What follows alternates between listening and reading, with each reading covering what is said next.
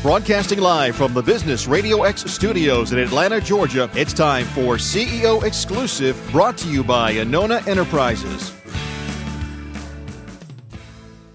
Good morning and welcome to CEO Exclusive, where we get emerging trends from CEOs and their most trusted advisors. I'm your host, Soyini Koch. So, the world of software development is very exciting, and it's really important because all of these new things that are happening in technology Many of them are supported by software. And so I'm really excited to have on t- today's show the leaders of Mindspan Inc., very fast growing software development company here in Atlanta. I have their CEO, Tarun Talwar, and Chris Curry, their CTO, on the show. Welcome to the show, gentlemen. It's great to have you with me this morning. Happy to be here, Soyini. Happy to be here as well. So, uh, Tarun, start us off by telling us about uh, Mindspan, where you play in the software development space, and maybe give us a little bit of an example of one of the, your projects, just to orient our listeners to what it is that you do. Certainly. So, we are a custom software development company. We've been doing that for a living for about 16 years now. Uh, Chris has been around in the industry for longer than that. He's our chief architect. I've been around for about 30 years. Mindspan Systems does three primary has three primary offerings. One would be software product development, which is developing custom software which are uniquely tailored for, for our clients' needs. Second is business intelligence, which deals with um, data analytics and predictive analysis. Uh, that relates with the big data. We can talk about that further. And the third very exciting field in which we work is interactive touchscreen systems, uh, uh, more specifically, interactive marketing. And as we talk more, I'll give you examples of that. Great. So we love to talk about trends on CEO exclusive. So, what are the top trends that are, that are happening in software development in your space or technology in general that you think are really important for our CEO listeners to be aware of? Well, one of the things I would like to talk about is interactive marketing, which I just touched upon. For most retail businesses or businesses where customers are having in person interaction with the business or the provider, the first job is to drive the traffic to your location to your business uh, you know bring people to as prospects to your business but it doesn't end there once the customer is on location you have to provide uh, an excellent experience, which determines uh, their decision about sales, which determines their uh, loyalty and repeat business, and so on. Interactive marketing is a trend which is catching on um, very fast in that domain. Let me illustrate with an example. At some point or the other in our lives, all of us have hunted for apartments. So, when you go to hunt an apartment, you are out in a leasing center of an apartment property Excuse me. And very often we see a sign there which says out showing apartments to other customers back in 10 minutes, please wait. Guess what? Uh, nine out of 10 people don't wait. Yeah, I would. Next apartment complex. They will hop across the street and rent an apartment in a competition property, and you lose business. Now, the industry survey tells us that a typical apartment property loses between one and one and a half million dollars to that sign. Please wait for 10 minutes because you get fewer prospects to entertain, which means you convert fewer uh, prospects to customers and you end up selling fewer leases. Imagine instead of that sign, there is a touchscreen on the wall or a freestanding kiosk, which is an audiovisual experience, engages the prospect, the prospective resident, informs them about the floor plans available, about the amenities in that property, about what is in the neighborhood, where is the nearest hospital, where is the nearest Starbucks, how far is my kid's school from here, and so on. It's interactive. You're using your hand and fingers to pull information what you are interested in. You can actually, in our product, in that domain, you can actually arrange furniture on a floor plan on the screen and see how my house will look if I rent this particular floor plan. Now, there are a couple of things happening there.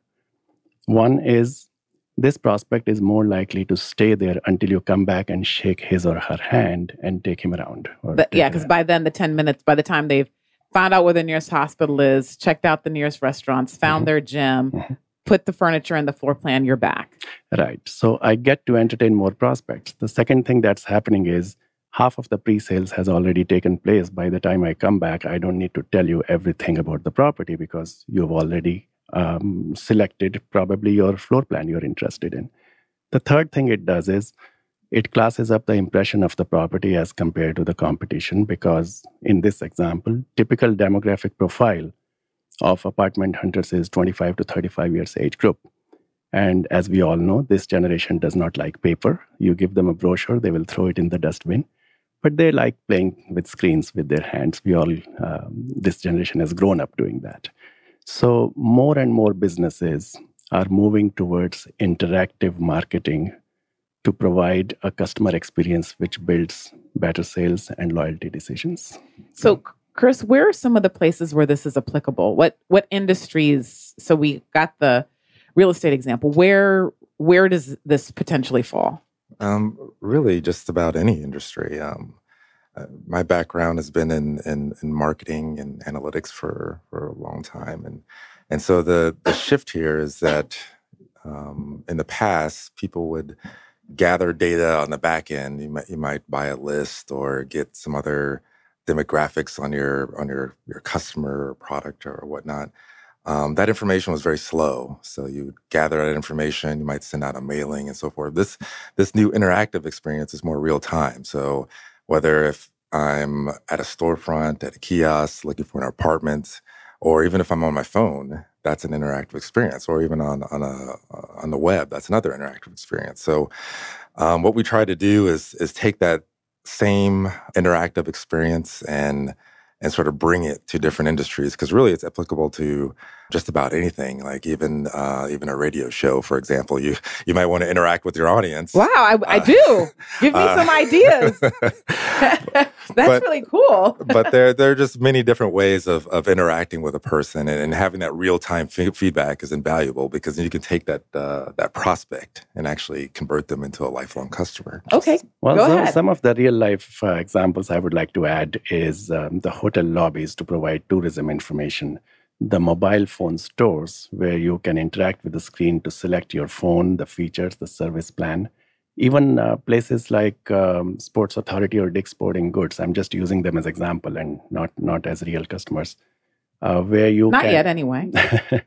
well, we are doing some pilots, some pilots in that space. That's why that comes to mind where a customer can actually get assistance from an interactive kiosk to select a product based on what he is looking for. Basically. And so I think what the reason why you're bringing this up as a as a trend that CEOs should follow is are you suggesting that that folks listening to the show should start to think in this direction like if you have marketing or if you have you know whatever your thing is we need to start thinking about how to make it interactive and on the website have things that people can play with or in the mobile if they're looking at your website mo- uh, you know on their phone like what is it that you can do to have your customers or your leads or you know your prospects start to interact with your brand? Is that the reason why you thought this was really important? Definitely. And uh, i would like to emphasize that everyone has known for a while now, for a few years now, people have known the critical importance of using technology to bring customers to your, your business. Uh, we are adding another dimension to that, which is once they are on location, how do you provide a technology enabled interactive experience to maximize the chances of um, their positive decision making? But I guess the nuance that that I heard when you know heard a moment ago is it, when you say on location, it's not just the physical location in the lobby. It might be your website. It might be the cell phone. It might be, you know, any other medium in which you have a customer physically you have their attention basically that is very true uh, in fact in the example i used for the apartment property interactive kiosk uh, there is a feature in typically there's a feature where you can touch a button on the screen and transfer the whole experience on your mobile phone That's or your cool. item or your, your tablet and uh, take it along with you. Guess what's happening? You go home and show that property's floor plans to your wife or your spouse or your family and friends. What has happened there is you have converted a visitor to your business location into a salesperson because he's taking that interactive experience about your business to other people. Great. And so, any other trends that you think are, are really interesting and, and you would want to share with our CEO listeners? Well, um, one of the happening things in the industry these days is Internet of Things. Everyone has been talking about that. I think our audience would be familiar with what that is. So instead of speaking in general about what that is, Chris and I can probably uh, share some some experience of the challenges which are coming up because of that trend. Yeah, go ahead.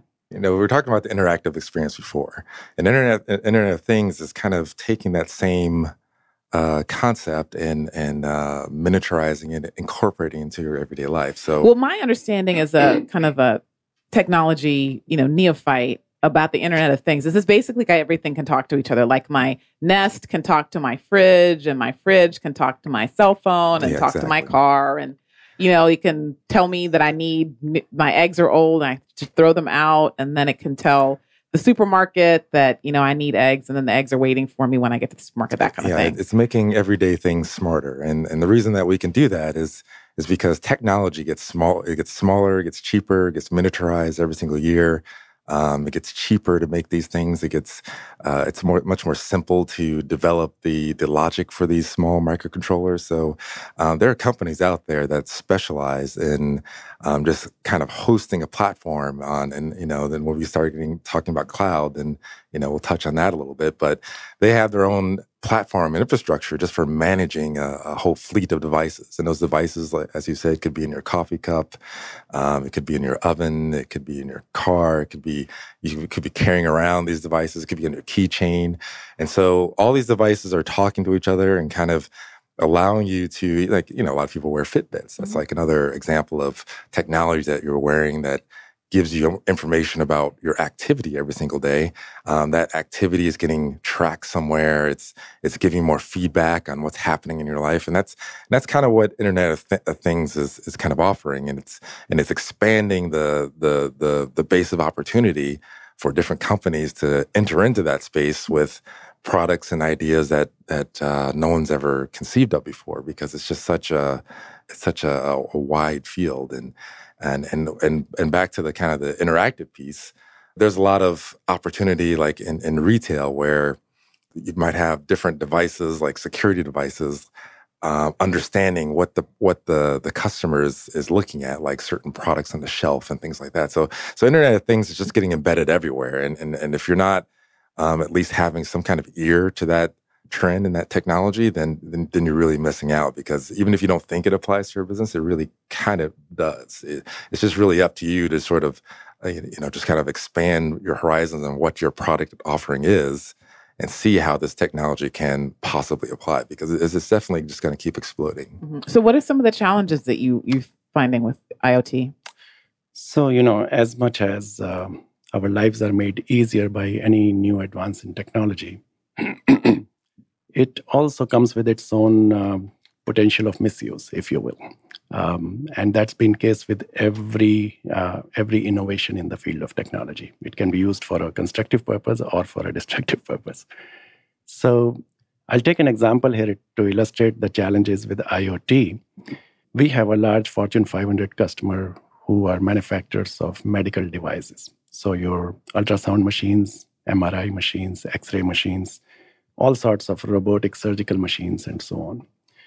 They also have patient health monitoring networks in large hospitals. Imagine a hospital with a thousand rooms, one patient in each room, and you have wires and leads connected to your body, which are taking vital signs of uh, the patient and feeding them to a server so that uh, they can be monitored remotely instead of having to step into their room.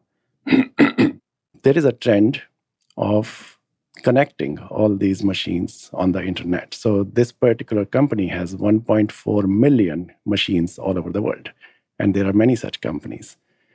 Now, imagine the potential of, um, or not just the potential, but the exposure to risk if you connect all of these. Because today, if I hack into one of these devices or one of these machines, I can cause damage or steal data or patient information from that device or that. But if these 1.4 million are connected to each other through internet, uh, as an internet of, internet of devices, if you will, then hacking into one exposes the entire network of devices uh, to that potential misuse. So, security in a connected era is a big concern. And there are large businesses sprouting out already which are only focusing and specializing on securing the Internet of Things. So, I mean, the worst kind of nightmare scenario is you have this Internet of Things, and you know somebody can hack into the the one little machine and then get to all you know 1.4 million things, and then get into the ultrasound and the MRI and the everything that's connected and wreak all kinds of havoc. True. And I think uh, the more we use our personal devices, like Chris gave the example of wearing uh, technology you Fitbit. can wear, it is they are all capturing data about you all the time. Mm-hmm. Sometimes we don't even know they are capturing and generating data about it. We have to secure that information, that data. Otherwise, it is open to uh, potential of misuse. Definitely. Mm yeah, that the the the security risk associated with the Internet of Things is something I had not heard before you mentioned it, and it's it's actually a little bit terrifying because pretty much everything is can be hacked. So, yeah, go ahead. No, I was just going to add that we don't need to be paranoid about it yet because there are there are businesses doing very very significant work in securing the Internet. Of Things. All right. So, well, thanks for the reassurance. I feel better now. That's really great. So, listeners, we're talking to um, Mindspan Systems Inc., a software development company about trends in technology. Um, their CEO, Tarun uh, Talwar, and uh, their CTO, Chris Curry.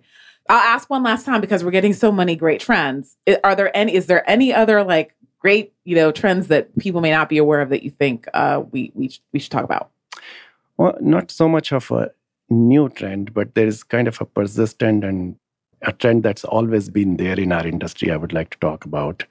I often like to tell my colleagues that we are not in the business of software development. We are in the business of solving business problems and enabling business growth.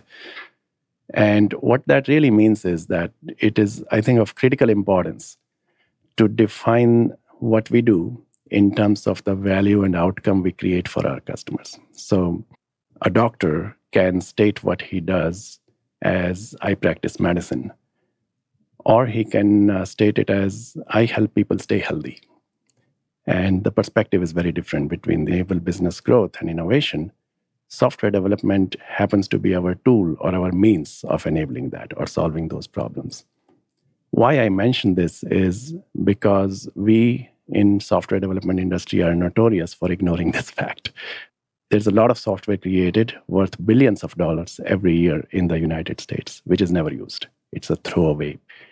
Because by the time that software is completed and taken to the user community, they don't um, accept it. They would say, um, This is not what we asked for. This does something else. I asked for something else. So, the critical importance of us technology professionals with business and business needs align ourselves better with the business it continues to be a challenge in our industry. And yeah, isn't it the case that um, I saw a study, and I was actually speaking to one of our uh, listeners about this a couple couple weeks ago um, about the fact that what is it like seventy percent of CTOs, even in big Fortune 500 companies that you would think would have the resources, are spending like all their time just dealing with like keeping machines running and making sure that everybody has a laptop and they're not able to spend any time on these strategic issues and making sure that like the that uh, technology is empowering the company's mission and you know all making the thing interactive so that they have a better customer. They're not they're just not able to do that right? Well i have to be careful speaking on it in presence of chris because i was about to say we techies we really like and uh, we get lost in technology uh-huh. and we lose sight of business. But one of the reasons um, Chris brings so much value to our company and any business we work with is because he has that perspective. I think he can explain it better than me, in fact. So. Uh, yeah, I mean, I mean, like, like you were saying, there's a, a, a huge spend in just maintaining uh, devices and software at a company, and and that's one of the reasons why a lot of these cloud platforms are getting more traction. Because if I can maintain my if I can maintain my uh, Word programs, my spreadsheets, and things like that in the cloud, then that's one less thing that I have to install on all these different machines in my in my environment. And so that's one of the you know big appeals of, of, of cloud, and that's one of the trends that's just been ramping up just continuously over the past uh, decade or more, where more and more companies are looking towards the cloud to look for that that solution that's going to run their business where they don't have to maintain that infrastructure. They don't have to maintain the, the latest software version. They simply subscribe to something and they're going to get automatic updates. Um, all their users are going to be much, much more happier. They don't have to worry about fixing issues as much as they, they were before. So that's why things like, you know, Google Office 365, Amazon Web Services and things like that, those things are just gathering more and more traction because companies don't want to, don't want to deal with that anymore. Um, and that also uh, ties into Internet of Things because you know all these devices are capturing information all the time. So where does that information go? It usually goes to the cloud. You can maintain that your, that infrastructure, that uh, that data center yourself, but but what but what most companies are going to is, is, is going to a platform that can expand as their business expands. Um, and so Amazon, Google, Microsoft, they all offer these, um, and, and as well as, you know, just a, variety of companies offer the service where not only the, does the infrastructure uh, expand as their needs grow, but um, the software itself also expands as, as the needs go. So, so things like databases and uh, uh, analytics tools and uh, just different uh, software services are are just uh, are, are, available there to, to, plug into your application without much effort. I mean, if you use any application today, you're using a variety of services already. I mean, there's there's hardly any application that's on your phone that's not using something for security, using something for notifications, using something for data storage, and so forth. So you're already, if, even if you're not aware of it, you're already plugged into cloud in some way. Mm-hmm. Either using something directly that's a, a cloud provider, or using something that's using something else that's that's using those cloud services. So everyone's already on the cloud. They just they they, they just don't know it yet. And and uh, and and the more and more businesses that uh, that that uh, that take cloud as uh, as an opportunity rather than because uh, because a lot of times it can be kind of scary to a lot of businesses. They're like, well, there's this big nebulous thing out here.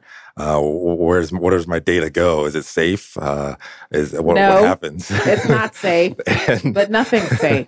nothing's safe, but usually if it's there, it's safer than what you could do yourself.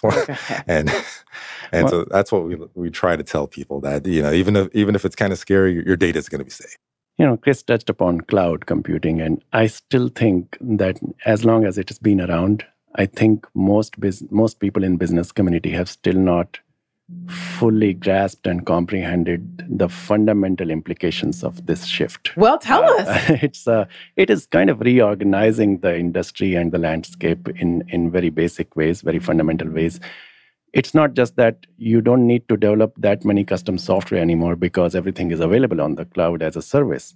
Um, you know, Amazon or Google or Microsoft, they are offering a lot of end user applications uh, to be used on subscription basis. You pay as you use. So you don't need to really develop or buy expensive uh, million dollar softwares anymore. But what's also happening is that the cloud is changing the way the software development or technology companies do their own job. Uh, we, for example, don't have to buy expensive servers and platforms and networks and, and, and the tools using which we develop software or tools using which we ensure quality or manage our product projects and so on. All of that also is being made available on subscription basis by the big players. So what's happening is that a lot of that uh, platform and applications provisioning is getting concentrated mm. in uh, in the hands of a few large providers, uh, basically, and that that changes the landscape fundamentally. And so, what are you thinking about? What the landscape will look like then? Like you, said, consolidation. What what where? What's the end game? Well. Um, I think uh, it is difficult to predict it precisely at this moment, um, but the consolidation is already happening in the sense that we will see fewer and fewer businesses going for developing or buying products off the shelf mm-hmm. which are expensive. So there was a time when uh, a larger number of customers would buy something as small as QuickBooks to manage your account books or something as large as SAP for the entire enterprise resource planning. At both ends of that spectrum, you don't have to buy it anymore. Uh, you can subscribe and use as long as you need, and it is scalable. It uh, it scales along with your business. You don't have to keep uh, scaling up your own infrastructure. So businesses have less nuisance to deal with, less overheads, less headache. It makes them more efficient to use that. Yeah, and when we were talking about it yesterday, you also said that it would have implications for your industry, like software development itself.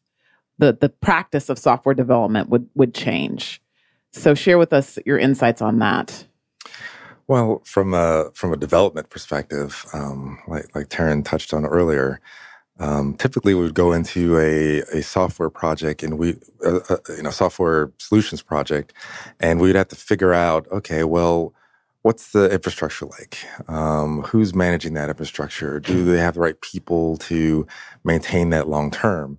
Now we can go go into our project and say, well it doesn't matter what your infrastructure is. We can we can develop the solution now, and if you want to put that on your infrastructure, you can, or you can just leave it in the cloud, where the solution will be robust, it'll be uh, scalable, it'll be fast. Yeah, just pay pay fourteen ninety nine, forty nine ninety nine, one hundred ninety nine.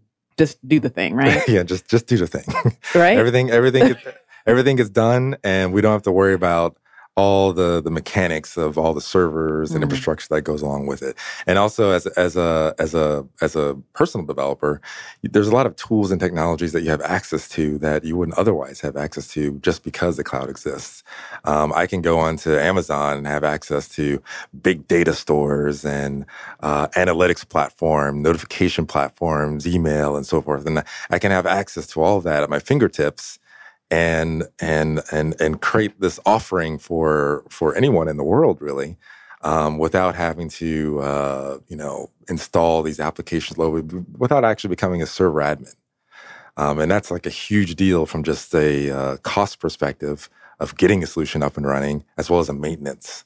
Uh, because a lot of these solutions in the cloud uh, they're you know they're not necessarily maintenance free but the the overhead is, is a lot less than when you're dealing with like physical hardware, even or even virtualized hardware on on a, on a, on, on premise. Mm-hmm. So it actually reduces the cost for the software development companies also, cost and overhead, because not just the end user applications, but our tools and technology which we use for our job that itself is now available to us as a service on the cloud. And we don't have to invest either the money nor the time to manage those things in house ourselves. So we don't have to set up our infrastructure for software development all on our own and invest big money on that. What that means is it is easier for a small business to get on the software development bandwagon, basically. More people can do it because it's becoming more affordable. Basically. Very good. This is fascinating, fascinating. And so we're we're actually running a little bit long. I think we're probably already at a half an hour. But I, um, so folks, we're talking to Mindspan Systems Inc., um, a very wonderful, nimble uh, software development firm here in Atlanta about trends in software development and technology in general. and I would love to just spend a little time talking about you and your company and and um, how you've grown, and in particular how you've achieved the, the rapid growth um, that you have achieved and a little bit about your entrepreneurial story, Tarun. So share with us um, you know, some of, of, of those insights. well, I'm actually a very unlikely entrepreneur. Uh, I do not come from, uh, I don't have a background of business in my family. I'm a first generation entrepreneur. And actually, so is Chris, uh, first generation techie, I suppose. So it's been an exciting ride. Um, some of the learnings which we have had on the way, I think we have learned more about business in difficult times. Um, Mindspan started in 2001, which is um, a year better remembered for companies closing down rather than starting up. It was a recession year. Uh, 9 uh, 11 tragedy happened that year. Businesses were affected all around. Since then, we have seen the another uh, another big depression in 2009 and 10, 8, 9, and 10. So those experiences can be very difficult for small businesses, particularly. And a lot of businesses of our kind and our size actually had to shut down during these two recessions. I think what helps you um, float through difficult times and stay alive and continue to prosper or grow. Uh, some of the learnings we have had is the critical importance of uh, sticking to fundamentals. Uh, we have to be good at what we do. We have to continuously learn uh, we have to be flexible. So there have been a couple of occasions in the last 15 years when we had to change our business model to better align with the prevailing circumstances in the industry. Talking about continuous learning, which is often cited as uh, the biggest challenge in our profession, Chris will tell you uh, that it's not just continuous learning. We have to, every few years, unlearn what we learned before. So there is a shift in way of thinking that happens in our industry. A shift in how you develop software. It requires you to think differently. So it is like um, you cannot fill this cup with water again unless you empty it first. So we have to unlearn what we have been doing for last 10 years and then start learning a new way of doing things. It is of critical importance for software companies and software professionals uh, to understand that.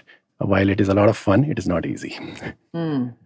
So, uh, I want to tie this to to something that you mentioned earlier. See, one of the things that that we talked about is how you have uh, what you call a hundred percent success rate, and I want to tie that back to this notion of the misalignment between business and, and IT in general, which I think happens at all levels, like even either the small, medium sized businesses that are listening to the show, all the way up to the Fortune 500s. Like the, when we think about technology, we're still thinking about uh, laptops and software and not thinking about these strategic implications like how is you know, how am i going to now have an interactive marketing? Or how am i now going to use the internet of things for my business?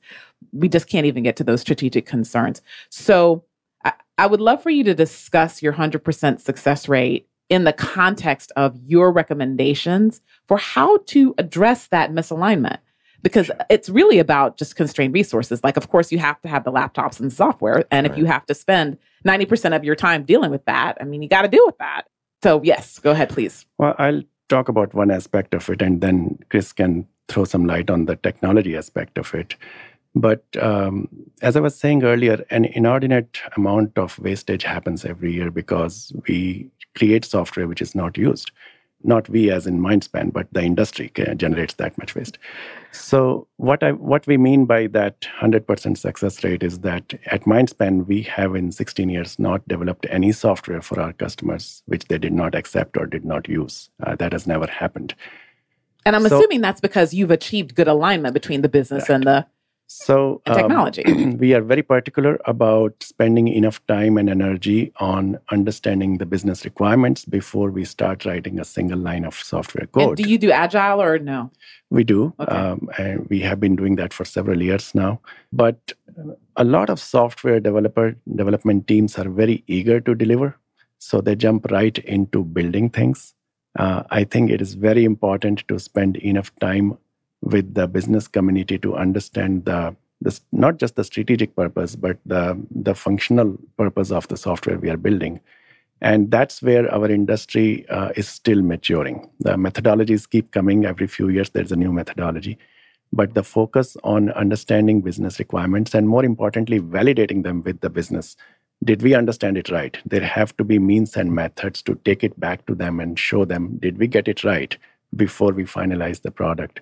So that is of critical importance here, I think. From a technical standpoint, what it, uh, I, I, think I'll let Chris speak about that. Uh, yeah, sure. Um, so, so even though uh, you know technically my my title might be chief technology officer, I, I, I kind of can you can you can kind of rephrase that as as chief uh, translation officer because because I, I kind of feel that my job is is is there to constantly. You should use that. I like that. like that. I think I think my job is to really to to translate between uh, you know the the business and the technology, and that's a, that's a constant effort. And so on one hand, the machines change, the technology changes, it changes all the time, which is which is great and exciting because uh, you know, it kind of keeps us as as techies stimulated, um, but also business needs constantly change all the time, and and usually those two things are not speaking the same language. So, so, so a lot of times we we have to go in there, and you mentioned agile as as one one of our methodologies, and that's that's something that we've we've latched onto and adopted pretty well in our organization because we see that as uh, a method for kind of making sure the business and the technology stays in alignment and it's and it's and it's kind of a constant dance which is why the agile process allows you to kind of iterate over very short periods of time figure out uh, a set of requirements that you want to accomplish for that period of time uh, de- develop it out you know push it out and there's a lot of uh, you know what we call devops technologies and techniques for making sure that that that code gets pushed out and and, and put in front of uh, your client or business, and then and then uh, and then the business can look at that software and say, okay, well this is this is really what I wanted. This is really what I was thinking, or no, this is quite not quite what I was I was thinking. But instead of going on this long path where we where we spend six months or maybe even a year just uh, developing a, a, solution and not knowing if it's right right away or uh, right away you can you can kind of iterate on these short periods and kind of re-steer the ship in the right direction where it needs to go and kind of keep the business and the software a, a lot more aligned. And and so, and that, and the tools and tech and techniques and technology for doing that um, evolves over over time, uh, and it's our job to kind of keep you know on top of that and make sure that uh, that our clients are are aware of what's going on in the industry, so that there's some ideas that they might have that they don't know can be implemented in, in software, and we and we have to kind of present those to, to our clients. And there's a lot of times they may come to come to us with some ideas that where we might say, well, that's that that could work, but maybe if you change it a little bit better, it, it could save you a little bit more money, or um, it could be it, it, can get to you to this goal a little bit faster, and and so there's there's there's this constant um, desire to kind of be on the the bleeding edge of technology a lot of times. And as techies, we always want to be on the bleeding edge. Go ahead. Just two small additions I would like to make. Um, business and technology people they don't speak the same language very often and i think it is unreasonable for to expect business people to speak technology jargon or understand technology. That's if they have to do that uh, it doesn't serve the purpose of our existence. So the the people who can bridge that gap and speak one language with one community and the other language with other community and bridge that gap are of the of tremendous value in our industry. And i think for a software development company to be able to relate with both sides and bridge that gap effectively is a critical success factor for them, number one. Secondly, I think we also have to be aware that sometimes the only solution is not technology.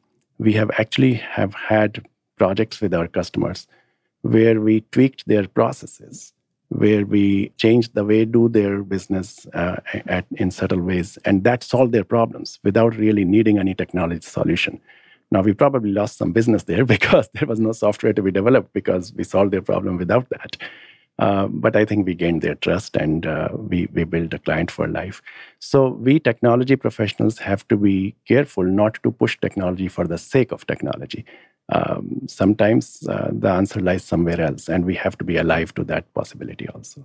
Great. Yeah. Well, thank you so much, uh, gentlemen, for a great show. Um, are, is there anything new that's happening at Mindspan Inc. that you that you want to share with our listeners before we close? Well, I would like to just uh, once again emphasize and highlight the interactive marketing uh, work which we are doing. Uh, without naming them, there are a whole lot of local customers in Atlanta area where our products are being installed in that space and uh, would love the opportunity to tell you more about that another time. Great. So. so. now tell us if people want to get in touch with you to find out more about anything that you've, you've mentioned today, how they can do that. Certainly. Our website is www.mindspaninc, M-I-N-D-S-P-A-N-I-N-C dot com.